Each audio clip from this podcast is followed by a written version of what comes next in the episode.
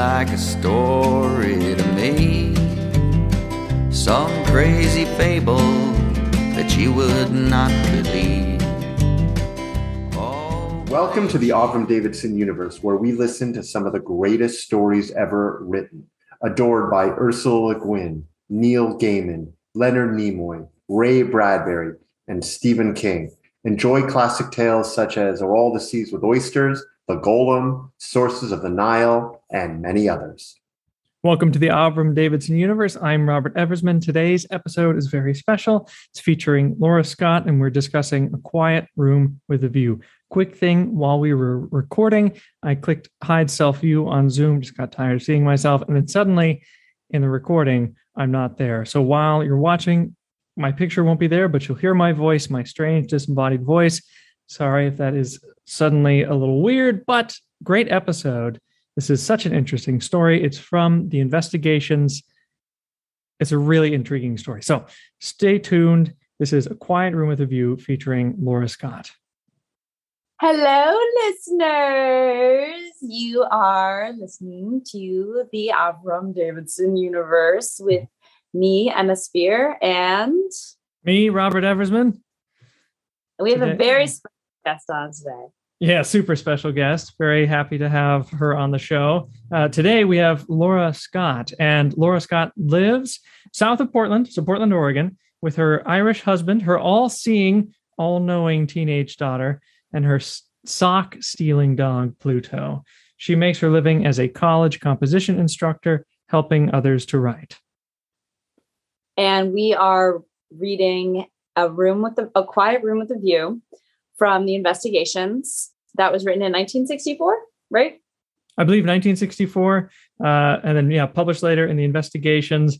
So it'll be similar to when we read with with Seth, uh, the third sacred well of the temple. Very Mhm. cool. It'll be um, yeah. Yeah, get ready to investigate, listeners.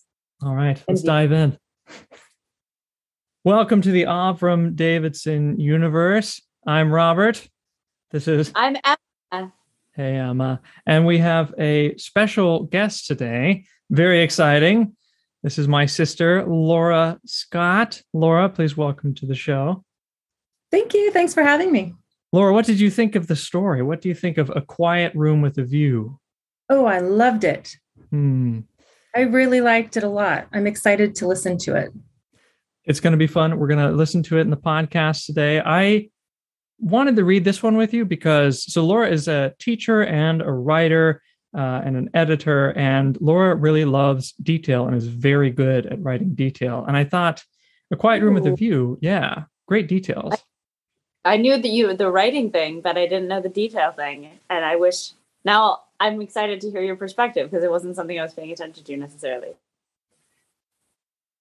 Yeah, what did you think of some of the details, or did any stand out to you before we get into it? I think, um, you know, and I didn't read the introduction before I read the story, which was a good thing, but definitely the the food that was called out in Yeah, the the ch- introduction. The chicken thighs, yeah. the, the crispy the crispy brown on the chicken thigh that was important and um, that's something that I'll, you know i'll talk a little bit more about too when we when we talk about elements that you could pull out and really work with a class on is Definitely detail um, so I, I loved that part of it but i also liked the economy too and there's some economy in there also that i thought worked really well so good balance Hmm. When you say the economy, what do you mean? Mm, so there, and this, uh, well, Emma, this is going to get to your question, but really, like Let's two Go things, back. we're just going around. The two of the things that I I think that if I were sharing with a class, that I'd really highlight are the details. So, you know, talking about um, the the descriptions of food, some of the detail, like um, well, I won't get into the, I won't give anything away, but um, there's a, there are other details in there too, but primarily around food. And then the economy that I'm thinking of is just um, no, there's not a lot of telling that's happening, which I really like. So there's a lot of showing, there's a Mm. lot of dialogue, very dialogue heavy, but not a lot of kind of explanation um, in between. And so there's this economy of the wording that is really left to the characters to speak it and for us to kind of identify what we want from the story, um, but not a lot of explanation, which um, which I really liked. Yeah. Mm. I feel that. So then now let's listen to A Quiet Room with a View by Avram Davidson. A Quiet Room with a View. A Quiet Room with a View was published in 1964. It takes place in a retirement home. I remember reading this story as it poured out of Avram's typewriter and loving it. There is a wonderful description of a chicken thigh as the tastiest part of the chicken, and lovely descriptions of buttery mashed potatoes and hot apple turnovers, too. How we laughed when we read this story aloud. It must have been just before dinner. In 1964, the grim reality of living in a retirement institution seemed very far away. The years passed, and Avram's health declined until he too was confined temporarily in a retirement facility. Then the laughter faded, and the dark side of this warm yet chilling story became very real. G.D. Precisely at midnight, as always, in a predestined order and immutable sequence, Mr. Stanley C. Richards was awakened to the tortures. Midnight. The bells in the cathedral began to toll, twelve strokes. At one, Mr. Richards awoke and was reminded of where he was, which meant he was also reminded of where he was not, sighed, gripped the covers. At three, Mr. Nelson Stucker awoke, quite obviously not reminded of where he was or was not, and began to call the name of his dead wife.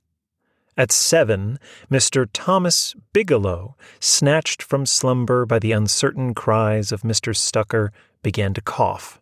He coughed whenever he was awake, long, slow, deep, ropey, phlegmy, chest rattling coughs. During the day, as if ashamed, he preferred to keep out of earshot.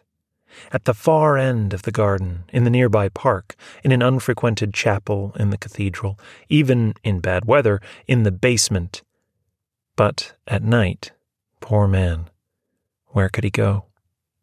And at the stroke of ten, Mr. Amadeo Palumbo, jolted from dreams of the dank little fruit and vegetable store where he had been busy and happy for forty years, jolted into remembrance that not only the store, but the very building had been torn down to make room for a housing project which had no need for fruit and vegetable stores.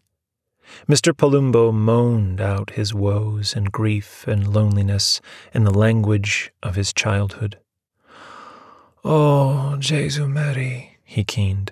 Oh, San Giuseppe, San Giacomo. And so, by twelve, by the last stroke of the chimes, a stroke echoing infinitely in the clamoring darkness, the tortured pattern of the night was established forever. The nights seemed to last forever, there in that room under the eaves of the old building, full, overfull, in plain fact, of old men and old women.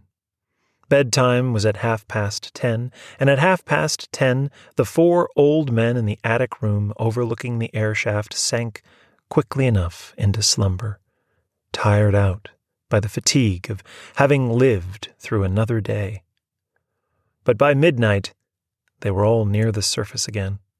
It wasn't really that the chimes were noisy or unpleasant. On the contrary, they were soft, melodious chimes, world famous, as was the cathedral itself, to which the Alexandra Home for Aged Couples and Elderly Men was attached by some loose denominational ties. It wasn't really the chimes so much that awakened Mr. Stanley Richards, who had lived within sound of church bells before and could easily have slept through them.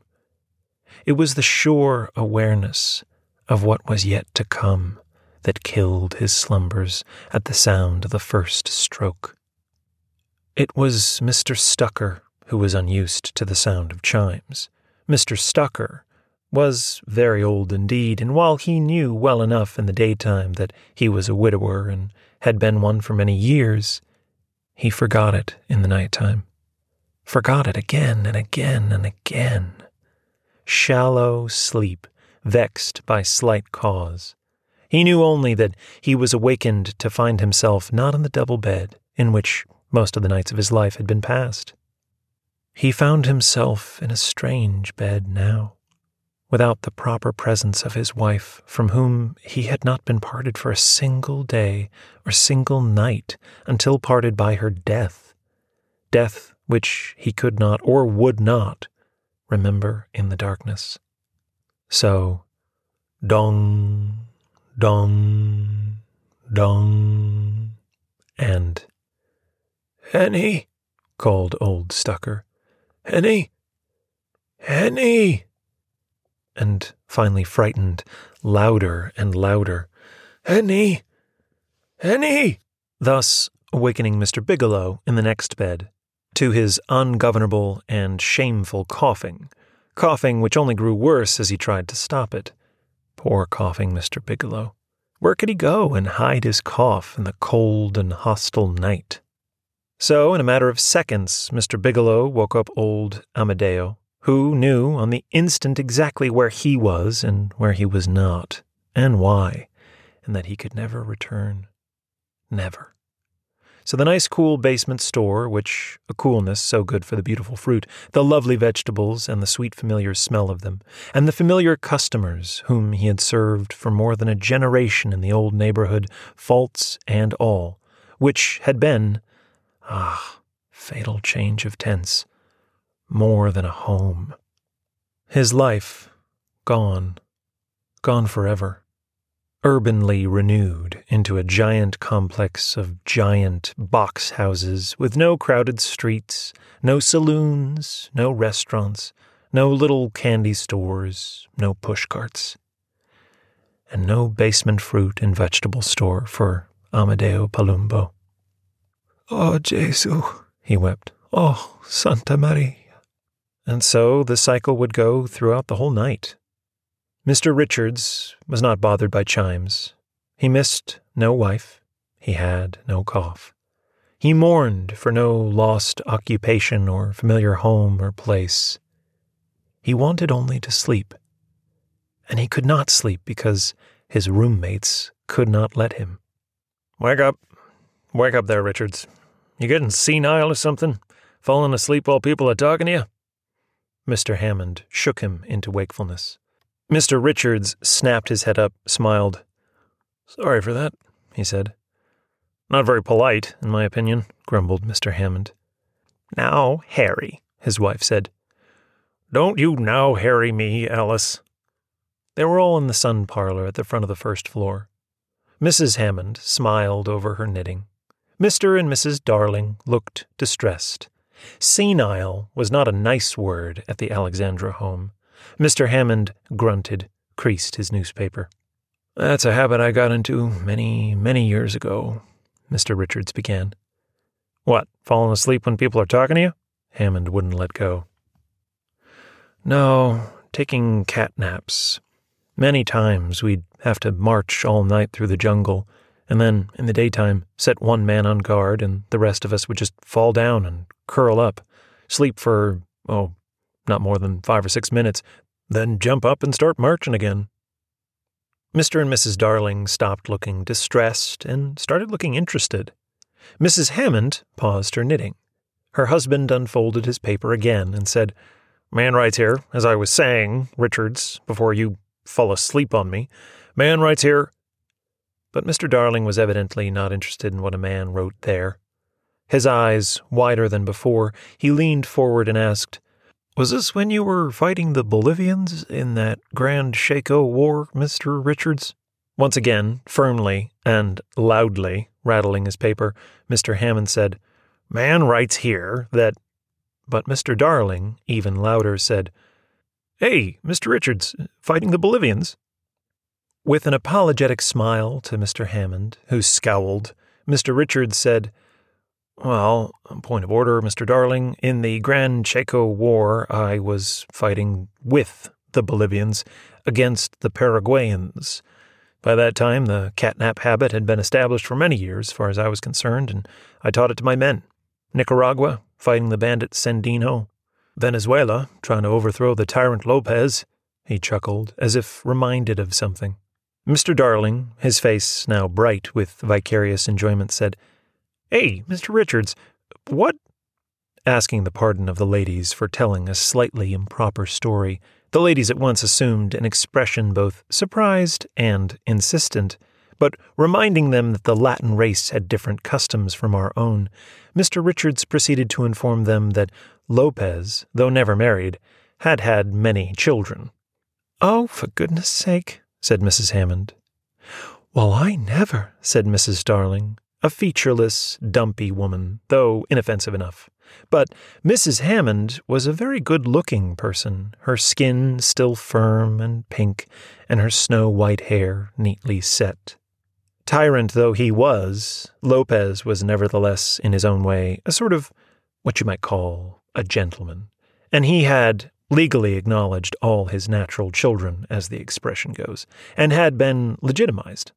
One day, Colonel Lindbergh flew down to Venezuela and was met at the airport by President Lopez and a number of his children, who presented Colonel Lindbergh with a bouquet of flowers. Lindbergh took the bouquet and asked, Are they natural? And Lopez had replied, Yes, but legitimate. Mr. Hammond snorted, amused despite himself. Mrs. Hammond laughed softly. Mrs. Darling sat absolutely impassive, while her husband smiled and awaited more, obviously not realizing that the anecdote was completed. So Mr. Richards explained Lindbergh meant were the flowers natural flowers or artificial flowers, but Lopez, when he heard him say, Are they natural, thought he was talking about the children. So, finally getting the point, Mr. Darling laughed and laughed and wiped his eyes. Well, well, you certainly have had an interesting life, he said. How many wars have you been in, anyway, might I ask? Mr. Richards smiled, shook his head. Ah, I really couldn't say. Some of them weren't big enough to count as wars, I suppose.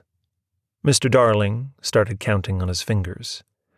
Well, you were in the first Balkan War, I believe you said. Uh, yes, and the second Balkan War, too, right? Against those Turks. Terrible people they must have been in those days. And the First World War, and uh, the Chinese Revolution, and helping the Polish fight for the independence from the Russians, and. He lost track and began to renumber his fingers. Giving his newspaper one final slap before thrusting it into his pocket, Mr. Hammond said, I suppose you call yourself a soldier of fortune? Well, I. Well, it seems to me, seems to me, Richards, you were nothing more than just a plain hired killer. Mr. Darling's mouth went round. Mrs. Hammond cried, Harry! A mercenary killer, that's all. Harry, shame on you! Mr. Richards hesitated, but before he could speak, Mrs. Darling did. Her mind moved slowly, very slowly, and when a word or reference entered, it often took minutes for the effect to become visible.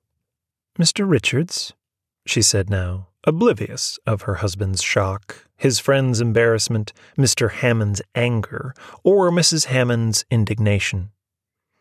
I want to ask you something. Did those Turkish men really have all those wives locked up in a harem, like they say, or is that only a story? I would like to know. His face clearing, Mr. Richards was ready to answer, but he was forestalled by the canny Mr. Hammond, who said, Chicken for dinner today. Instantly forgetting all about every Turk who ever lived, about wives, harems, and all, Mrs. Darling said, Chicken for dinner? Pursing his lips and nodding deeply, Mr. Hammond said, Yep, chicken for dinner. A nice chicken thigh, hmm, Mrs. Darling? Eagerly and with animation, she said, Oh, yes, I always say that there's nothing like a chicken thigh because the back is too bony and the breast is too rich and the leg has all those grizzles on it. And as for the wing, well, it has hardly anything on it, but the thigh, I always say the thigh is just right. Well, now, look here, Mr. Hammond, Mr. Richards began. But Mr. Hammond, who had been through this battle before, wasn't ready to retreat. Yes, you're absolutely right, Mrs. Darling, he said. A nice chicken thigh with a brown crust on it, and maybe some mashed potatoes on the side, eh? Wouldn't that just touch the spot? She had been listening and nodding and smiling. Now she exclaimed, Why, that's just what I always say. Yes, a brown crust on it and mashed potatoes. Why, Edgar always used to love the way I made my mashed potatoes, didn't you, Edgar? Edgar? Edgar Darling reluctantly shifted his attention from Mr. Richards. Wars, revolutions, soldiers of fortune, Latin dictators with natural children, and then, right here and now, an insult. Still looking eagerly at his adventurous friend, he began to swivel around to face his wife. Hey, Mabel? What? What? Didn't you used to love the way I made my mashed potatoes? Mr. Hammond was just saying, oh, a nice chicken thigh with a brown crust and some nice mashed potatoes would just touch the spot right now. And I was telling him how you used to love the way I made my mashed potatoes. The way I made them was, she explained to the smiling, interested Mr. Hammond. After I mashed them, I used to put in a little milk and a little buttermilk, too, and salt and pepper and a nice big lump of butter. Edgar used to say, You sure don't stint or skimp on the butter, do you, Mabel? And I'd say, No, I don't believe in it. And meanwhile, I'd be frying a nice onion chopped up fine, and then I'd mix it all together. And oh, Edgar, he just loved it. Didn't you, Edgar? We had such a nice home, she added her mood suddenly destroyed. The Turks. An apple turnover is very nice, Mr. Hammond observed. Old Mrs. Darling's mouth, which had begun to quiver, slowly began to smile. Yes, she said. I always say that a nice apple turnover is very nice, provided the crust, she said earnestly, the crust is flaky. And the way to make a nice flaky crust is that you take. Later in the afternoon, the sun was overcast, and many of the residents who had been on the sun porch went into the lobby to sit near the coal fire, or went into the music room to watch television. A number of people were taking naps in their rooms, among them Mr. Harry Hammond. Mrs. Alice Hammond came into the lobby from the elevator and looked around. Stanley C. Richards was sitting at one end of a sofa, gazing at the play of colors among the glowing coals in the grate. He seemed depressed. She sat down next to him, and he looked up. He smiled, but only for an instant. Oh, hello, Mrs. Hammond. Good afternoon. Good afternoon, Mr. Richards. It's gotten quite misty out, I see. Yes, yes, quite misty, he agreed absently. Of course, now it's just making everything dark and dull outside, but this morning, were you up early this morning? Did you notice from your window how enchanting it was? The view of the cathedral and the park, with that very nice light mist over everything? He smiled, rather wryly, but again his smile did not last. Afraid not, Mrs. Hammond. My window doesn't have a view of anything except the air shaft. Oh, that's a pity, we have such a lovely view, and it's so nice and quiet, too. Well, and I am sorry that I never got to hear your answer to Mrs. Darling's question about the Turkish women either. In the harem? In the harem. Their eyes met, sharing the joke for a moment. Then she looked down, fumbled for her knitting, and said, I'm afraid Harry wasn't very nice to you this morning. We had quite a quarrel about it, the biggest one we've had since the one we had about the cemetery. Do you know about that one? She was surprised he didn't. She thought everyone in the home knew about it.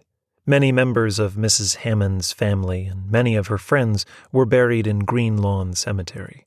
It was quite a ride by public transportation, true, but there was a nice clean coffee shop only a block from the grounds where you could stop and have a cup of tea and a piece of cake. And Green Lawn was so beautiful. Not that she wouldn't want to go if it weren't, that made no difference. Family was family, and friends were friends, and you didn't stop caring for them just because they were gone, did you? What harm was there in going once a month, or even once a week, to pay your respects? To take a few flowers, to find comfort in how nicely everything was kept, to say a little prayer from the heart. Was there anything wrong with that? None that I can see, Mrs. Hammond. Nor I, but Harry, he won't go. He just will not go. And he won't let me go either. Oh, not that he ever says, I forbid you to go, or anything like that, but he gets so nasty, so unpleasant, and he carries on so whenever I so much as mention it that, well, much as I want to go, I don't. Not any more. And it's the same way about funerals. He won't go. Last month, a very old and dear friend of ours passed on. We were indebted to her for many kindnesses, and she had asked me to take charge of the funeral arrangements. That is, everything was paid for, things like the flowers and the hymns and the guest list and things like that. I don't mind saying that in the past I did take care of such arrangements for the funerals of various friends and relatives. I liked to see that everything was carried out nicely. It's the last thing, almost, that you can do, you know? But Harry wouldn't let me. Jenny asked me to, Harry, I said. She was your friend, too. Who else helped you with those Liberty bonds and took such a loss, too, if not Jenny? I asked him. But he said she wouldn't know the difference, and he got so angry. He worked himself into one of his attacks, and so, of course, I couldn't take care of any arrangements, and so it was all left to strangers. I hope you don't mind my telling you all this. It was not often that Mr. Richards had occasion to talk to Mrs. Hammond alone, and he found that he enjoyed her company. Perhaps her current conversation was not the most cheerful imaginable, but it was appropriate for a person of a respectable age to think about. And certainly it was preferable to listening to endless monologues about gallbladders and mashed potatoes and the ingratitude of children, or how old Mr. X had supposedly cheated old Mr. Y at checkers, or what a fine woman the late Mrs. A, B, or C had been. No, Mr. Richards didn't mind. And then she absolutely astonished him.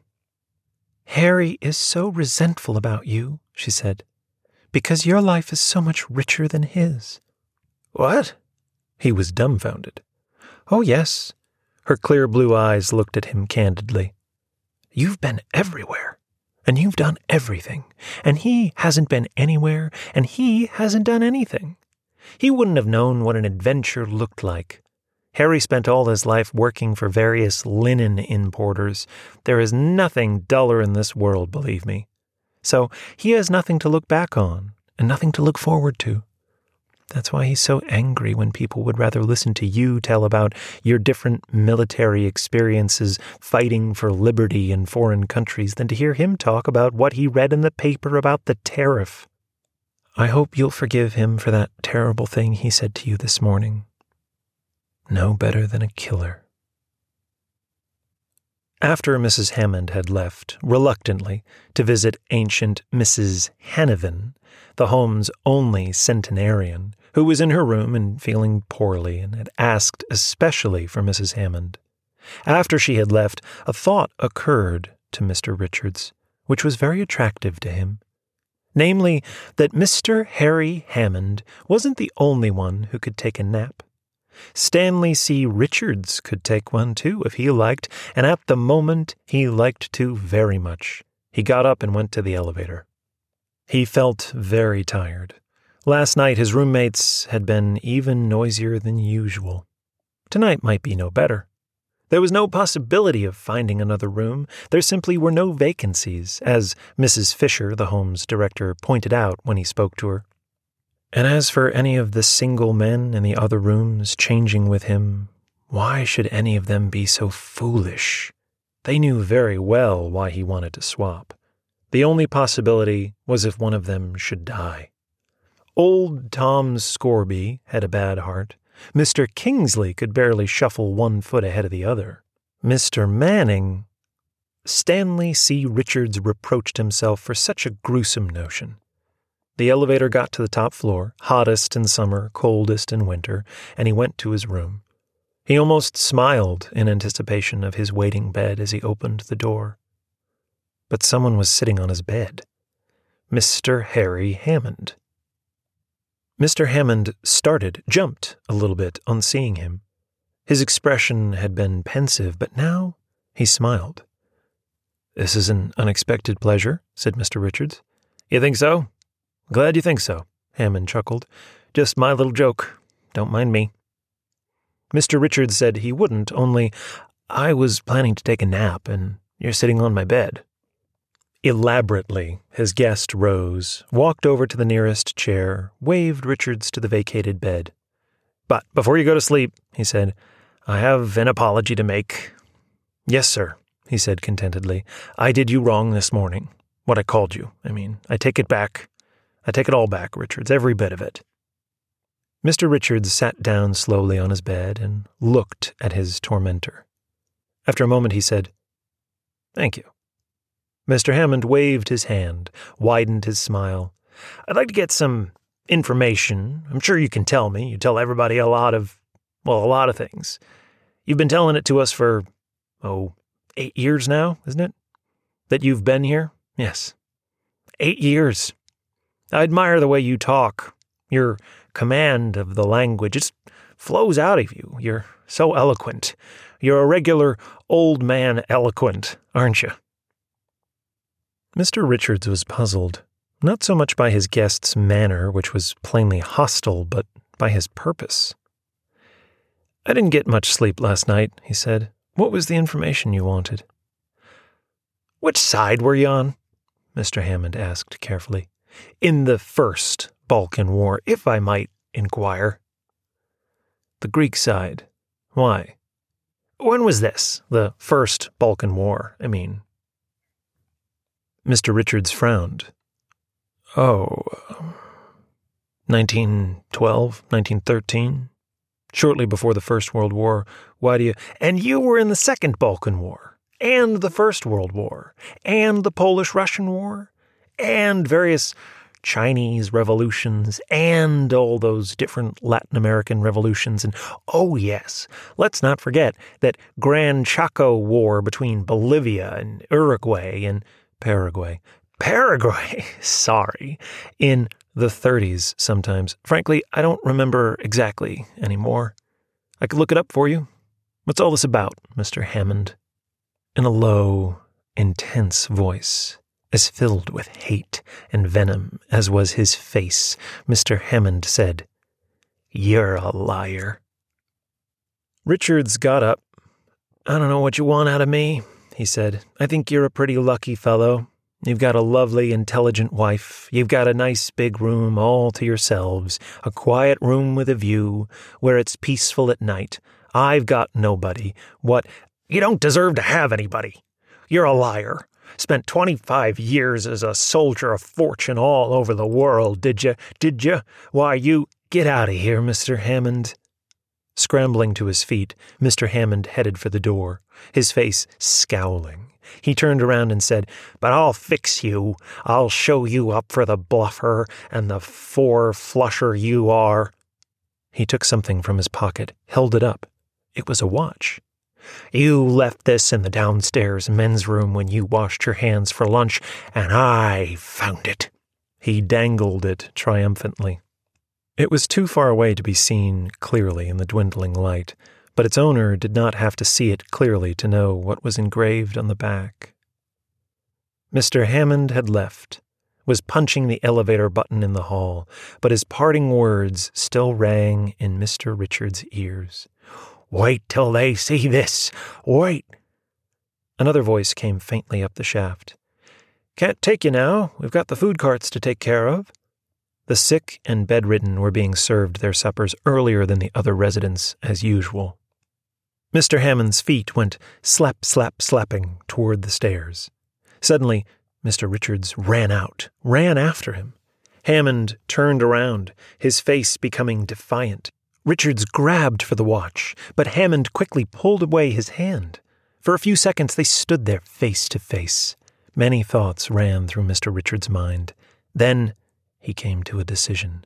With one abrupt and utterly effective movement, he pushed Mr. Hammond down the stairs. Mr. Hammond fell down, fell forward, his mouth open on a long, long sound which never became a word. He landed with a dull noise and continued falling, limbs quite loose, stair after stair, until he rolled to a stop at the bottom of the landing. Mr. Richards was right after him. The watch was still ticking. As Mr. Richards looked almost incuriously at the dead man's face, he had time for a brief reflection. Naturally, it would be a shock to Mrs. Hammond, but her bereavement would not be without compensations. She would not have to put up with Harry Hammond's selfishness and vile temper any longer. There would be a funeral, and she could make all the arrangements to her heart's content flowers, hymns, guest lists, everything. And henceforth she could visit Greenlawn Cemetery as often as she liked. There would be one more grave to which she could bring flowers and see that everything was nicely cared for one more well kept grave over which she could say a little prayer, and then afterward have a cup of tea in the nice clean coffee shop nearby. Of course, there was bound to be a certain amount of loneliness at first. She would feel it, she was bound to, particularly when she was by herself in the Hammond double room. The one with the lovely view. The nice, quiet one where no old men cried out, no old men coughed forever, no old men moaned aloud the whole sleepless night through. Moving very quickly, Mr. Richards swept up the watch and put it in his pocket. Later, he would have the back replaced. It would not do.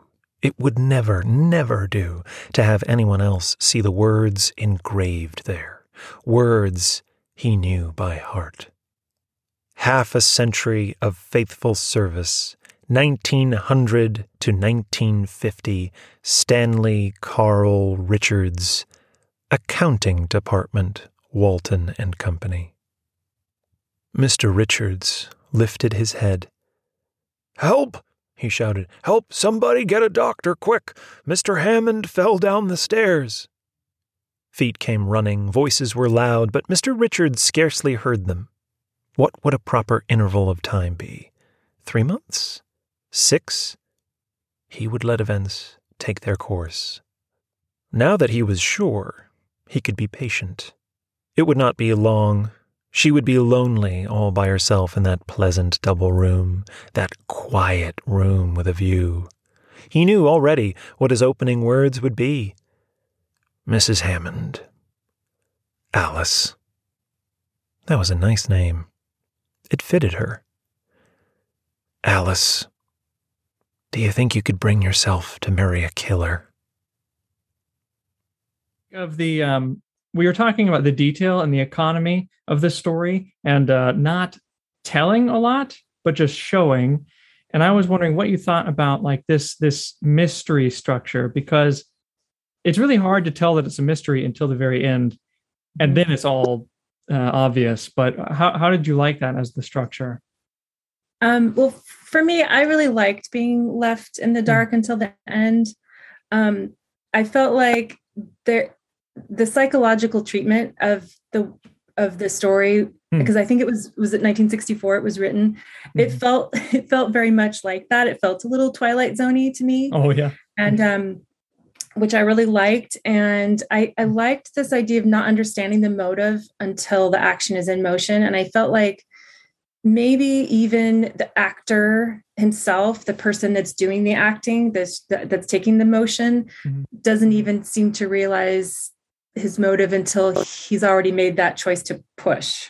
It's yeah. almost like, you know, I think he had he had some early thoughts about what he what he was capable of but he didn't there was a moment when i think he makes that decision and he thinks oh i'm, I'm just going to do it so um, so i feel like we get taken along with him in that way and i i liked i liked not not knowing and i um i didn't have a clue honestly like that that's what what was going to be the outcome of the story, which for me means it's a good story. Yeah. Oh my god, my, my boyfriend sprinted into the kitchen, which is where I was reading this story, and it's like, "What? Are you okay?" When I read that, then he pushed him down the stairs. I was like, "What?" so intense too. Like he's and he just emitted a sound as he bounced down every step until the bottom. That was really intense. Yeah.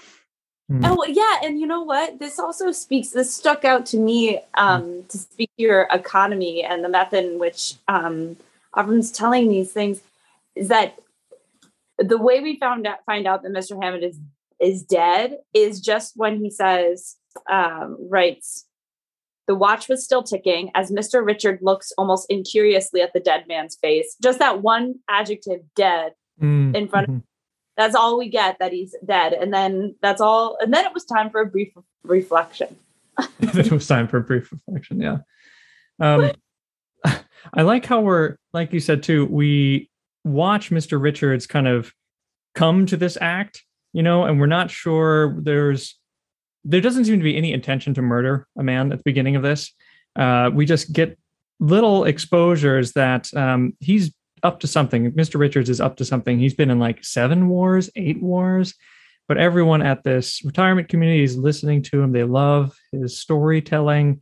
But then we start to see wait a second, uh, he's really lonely. He's in this room surrounded by men like hacking up their lungs. He can't sleep because it's noisy all night. So his he could use a better place to live. He could Mhm. uh, use a companion, and he and Mrs. Hammond are great friends. Uh, Mr. Uh, Mr. Hammond is an ass. Sorry, Mr. Hammond is not a very nice person. And uh, then we finally figure out his story, his uh, this whole thing he's been telling everyone is going to be the jig is up, and it's all going to be exposed. Yeah. So it makes he's, he's he makes that kind of split second decision to save everything and take advantage of everything just to push him down the stairs.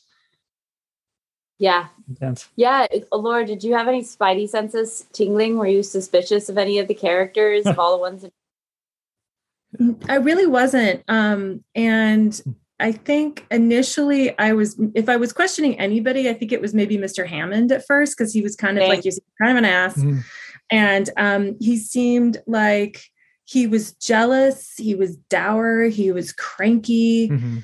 Um, even with his like his his interactions with his wife as she expressed them were were not very nice and just I- limiting her and um and he i think he was jealous of mr richards success within that group like you were saying because he, he didn't have and, and even his wife pinpointed he didn't have anything really to share other than what was in the paper in front of him Hmm. and i think they were there together for eight years if i'm remembering correctly um, so I, I had if I thought if anybody was going to do something bad, it was going to, it was going to be him. Hmm. Um, oh yeah i was but like yeah, he's in his bedroom let's see Mhm. what's go down yeah.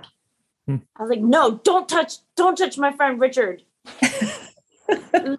Richards. Don't touch richard I- was so loyal to him Yep. and then so betrayed with that one line at the end or not at the end the line but just the accounting department which i do think hmm. is more boring than the linen job I, I agree Yeah, with you. point. I thought the same thing. I was like, he had a very boring life yeah. with a watch to show for it and no partner. Mhm. yeah no, you know, he's ended up in this like garret room with a view of a whatever chimney. I can't remember, but something not very nice with three men he doesn't really want to be with. Yeah. Yeah. Dang. I never made the connection. This is a total side note between the clock at the beginning and the watch at the end. Oh, that's good. Do you think there's anything profound Mhm. there? It just came to me. I think it's bookend bookending the story. I mean, it makes sense. Yeah, I didn't think about that either. Well, what would you make of it? Not to put you on the spot. Well, I think in, there's a for me like there's a bigger theme of like um I guess if I were thinking about one of the big themes is like the loneliness of Mhm. time passing and the loneliness of becoming infirm and getting old and measuring your your time with time you know you're you're always you know and they probably measure things the activities that they do do by time you know it's dinner time it's lunchtime it's walk in the park time. And i think that um, the clock is probably really indicative of that and it, i didn't pick up on that at all but i think it's a really good point and also just being displaced they're kind of displaced like they're not in their homes you know they're in this Mm. like adopted adopted space is it alexandra's Mhm. home Yeah. for married couples and Men. single men or something Yeah. yeah Yeah, I have it here somewhere, but I'm not gonna Hmm. go through it. Oh, and What- one of your details too that I just I just want to do a little word shout out to to, to Avram, um in the Harmon. Yes, in the Harmon. Like, do you remember that where um Mrs. Darling had asked uh to tell the story about the Turks and the the Harmon? Hmm. not the harem. And I thought she meant harem, but then it, they kept saying it. And so I was like, oh, I got to look up what this word means. But then this back and forth happens. And uh, he writes, their eyes met, sharing the joke for a moment. And I was like, whew, I wasn't on the joke. okay, great. Oh. So that's, small. It's so small. yeah. Th- this story is full of little jokes. Like there's the other joke because Mr. Richards is always talking about his past. Well, that doesn't actually happen. His fake past, his whole story, and he tells a long extended joke. And there's a lot of like the again showing not telling the different groups who are either siding with Richards or hating Richards. They just keep talking Mhm. over each other. Like it's political story, and then it's chicken thighs, and then it's political story, and then it's a joke that no one's in on, and he has to explain. Um, yeah, really interesting kind of um, relationships going on between the people here, and some of them are very with it, and some are kind of glazed over the whole time. But did you guys like? Did you like a particular? I mean, we all like Mr. Richards, I guess, but who's your favorite character? Richards. Laura, that's not. No, oh, I- I, I I I I I'm what I'm gonna say about Mr. Richards is that I felt for him because he mm. couldn't get any sleep. yeah. Which you know, I, I the beginning I thought, oh, the poor, you know, he had this like rotating cacophony of you know old men around him that could not he just couldn't he couldn't sleep and and that is that is terrible so i felt for him um, Yeah. initially i liked him i loved how simple um, mr palumbo was even though he was Mm. keeping him up late at night with his market and his just Yes. he, he had his life and he loved it and it was so simple and he missed it and i thought that was really sweet and i think the person i probably identify with is um, mrs hammond because she's the most kind of straight shooter i guess there but um yeah i mean initially probably mr richards and then as you said emma we were all let down Huge With letdown. that yeah You, and I knew it was in it's in the investigations. Like I knew Yeah. something was gonna happen. yep Not ready. I was so naive. oh, another literary thing um, is this uh, about Mr. Um, the Mr. Bigelow with the the produce store. Hmm. Uh, just a little. I just went to that section when you said that. Um, when the they're talking about the sequence of things, and now it's Mr. Bigelow's turn. Mr. Uh, Mr. Bigelow woke up uh, old Amadeo, and Amadeo is just talking about. Uh, let's see. Um, uh, he realized he could never return with to the basement of the, the cool basement of the store with the coolness so good for the beautiful fruit, for the lovely vegetables and the sweet familiar smell of them, the familiar customers whom had served he had served for more than a generation, the old neighborhood, faults and all, which had been ah the fatal change of tense. Oh yeah. Had been. Hmm. more, more than a home. Hmm. So i love sad. that too yeah i love that too I really liked Mrs. Hammond and her the relationship between Mrs. Hammond and Mr. Richards kind of reminds me. Uh, Em and I like last week we read the Third Sacred Wall of the Temple, and it's the same Mhm. thing where you're like, there's not going to be a murder. There's not going to be a murder. There's not going to be a murder. And then someone just pushes someone, kills them. And in that story, we, we notice like every character in this town is a complete failure and they've come here to hide. Why? And oh it's like, my god, yeah, it's like, why? you're why- so right. why are we focusing on that detail? And then this time I was like, why are they, why do they keep in this story? Why do they keep talking about loving to plan funerals and loving the graveyard and that little coffee shop that's so nice next to the graveyard? And then when Mr. Richards kills Mr. Hammond, he's like, you know, I don't feel so bad because now Mrs. Hammond can plan his funeral, can go to her favorite coffee shop to visit him every week. I've done the right thing. Like, He's facilitating her happiness yeah, yeah. in his What- mind. in his mind, one stare at a time. And yeah, I um now that we're I'm reflecting on it, eventually I end up at a very I sympathize a lot with Mr. Hammond because Mm. I also would not want to think all the time about death if I was in a retirement home to go Oh, there. yeah, like that's he true. It was funerals. And he didn't he didn't want to go to anyone's funeral. He didn't want to go to um the graveyard, even though he loved all these people. He didn't even like like that tension. I emphasize I empathize with that fear of like wasting your life or whatever. That Mm. feeling comes up, that feeling that comes up. I can feel that. I can understand that jealousy.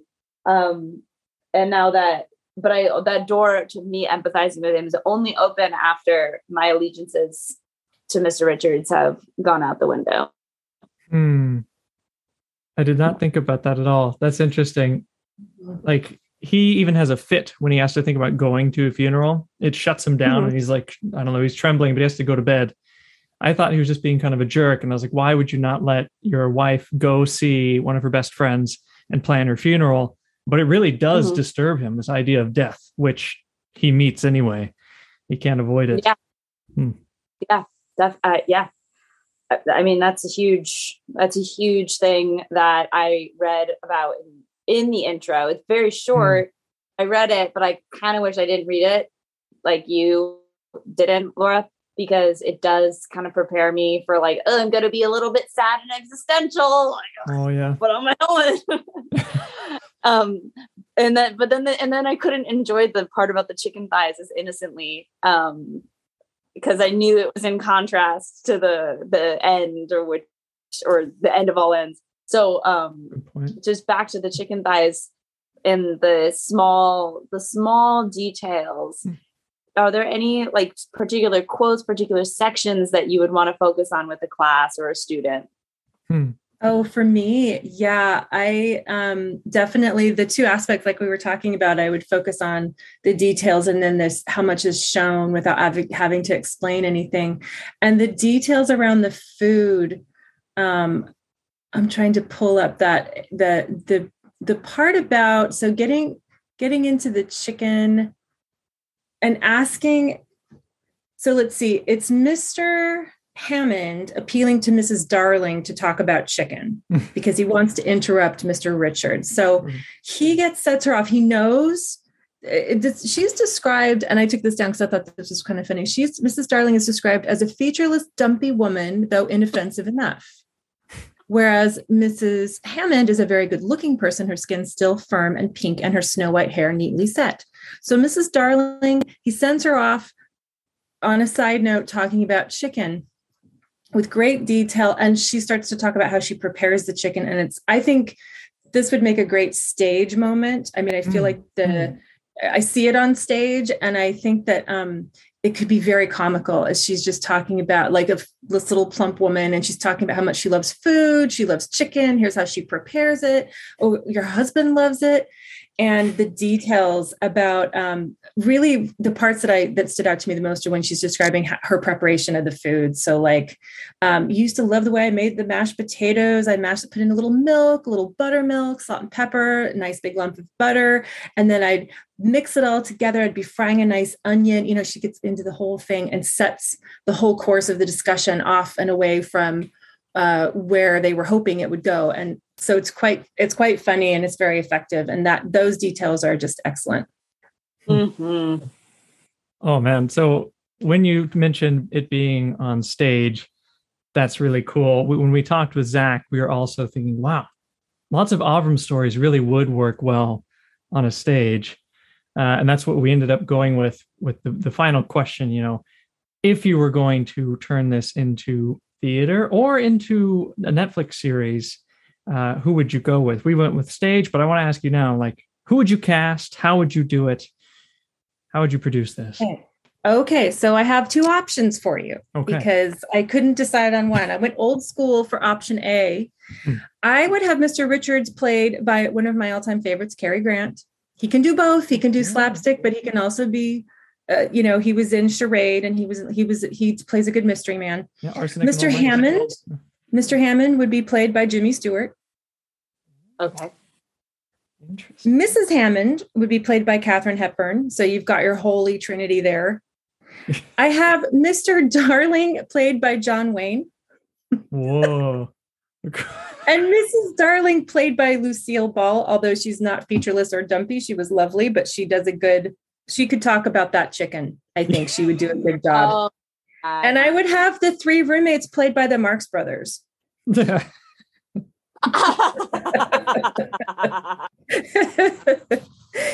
my option B is a modern take.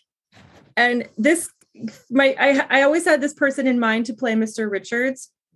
And then I had to set up everyone else around him, but I had to make sure that it made sense. So Mr. Richard is Benedict Cumberbatch. oh, oh, Oh Okay. and then.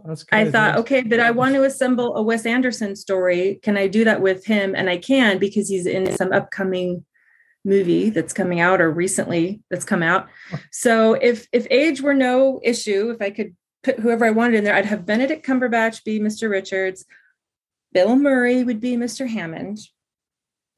Ooh, ooh. Mrs. Hammond would call back one of my other favorite movies. We'd get Scarlett Johansson to play Mrs. Hammond. Ooh, Uh, good. get Wow. her back in there with Bill. Um, Mr. Darling, I made uh, Owen Wilson take that one because he can get very um, persnickety. He does a good job of being very particular. Mm. I have Mrs. Darling. This is a strange one, but she has been in Wes Anderson films. I have her being played by Meryl Streep because she can do anything. Um, and I have the three roommates as Luke Wilson, Jason Schwartzman, and Ben Stiller. Wow. Okay, wait, wait, hold on. Let's go into this then. Which of the three Stooge roommates is which between Ooh. Ben, Luke, and the third? I think I would want to make the fruit and veg guy maybe.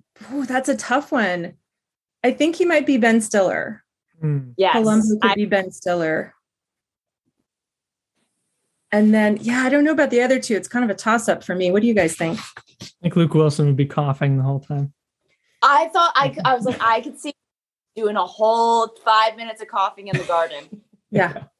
I just would not want it to end. Poor Luke Wilson. Keep coughing, buddy. I think that's excellent. Okay. Oh my Hmm. totally imagine Meryl Streep now when when Mr. Hammond mentions an apple turnover is nice and she goes, Oh yes. I can just imagine her going to this next monologue and then she gets cuts off. The crust is flaky. Uh, and so many words in here, side totals I know are italicized. And Hmm. it just made a difference. You know? Mhm. Gotta have I that love flaky that. crust. Yeah. Okay. Yeah. well, wow, thank you. that's high budget. We we gotta talk to Seth about that. I know. Yeah, that's a big budget. Yeah. A lot of holograms. Maybe. Maybe they could do it as a radio play. Mm, th- that would be a good radio play. Honestly, man, I really think that now that you're you are you and Zach have brought stage into my mind. Stage is where it's at for this one. Yeah.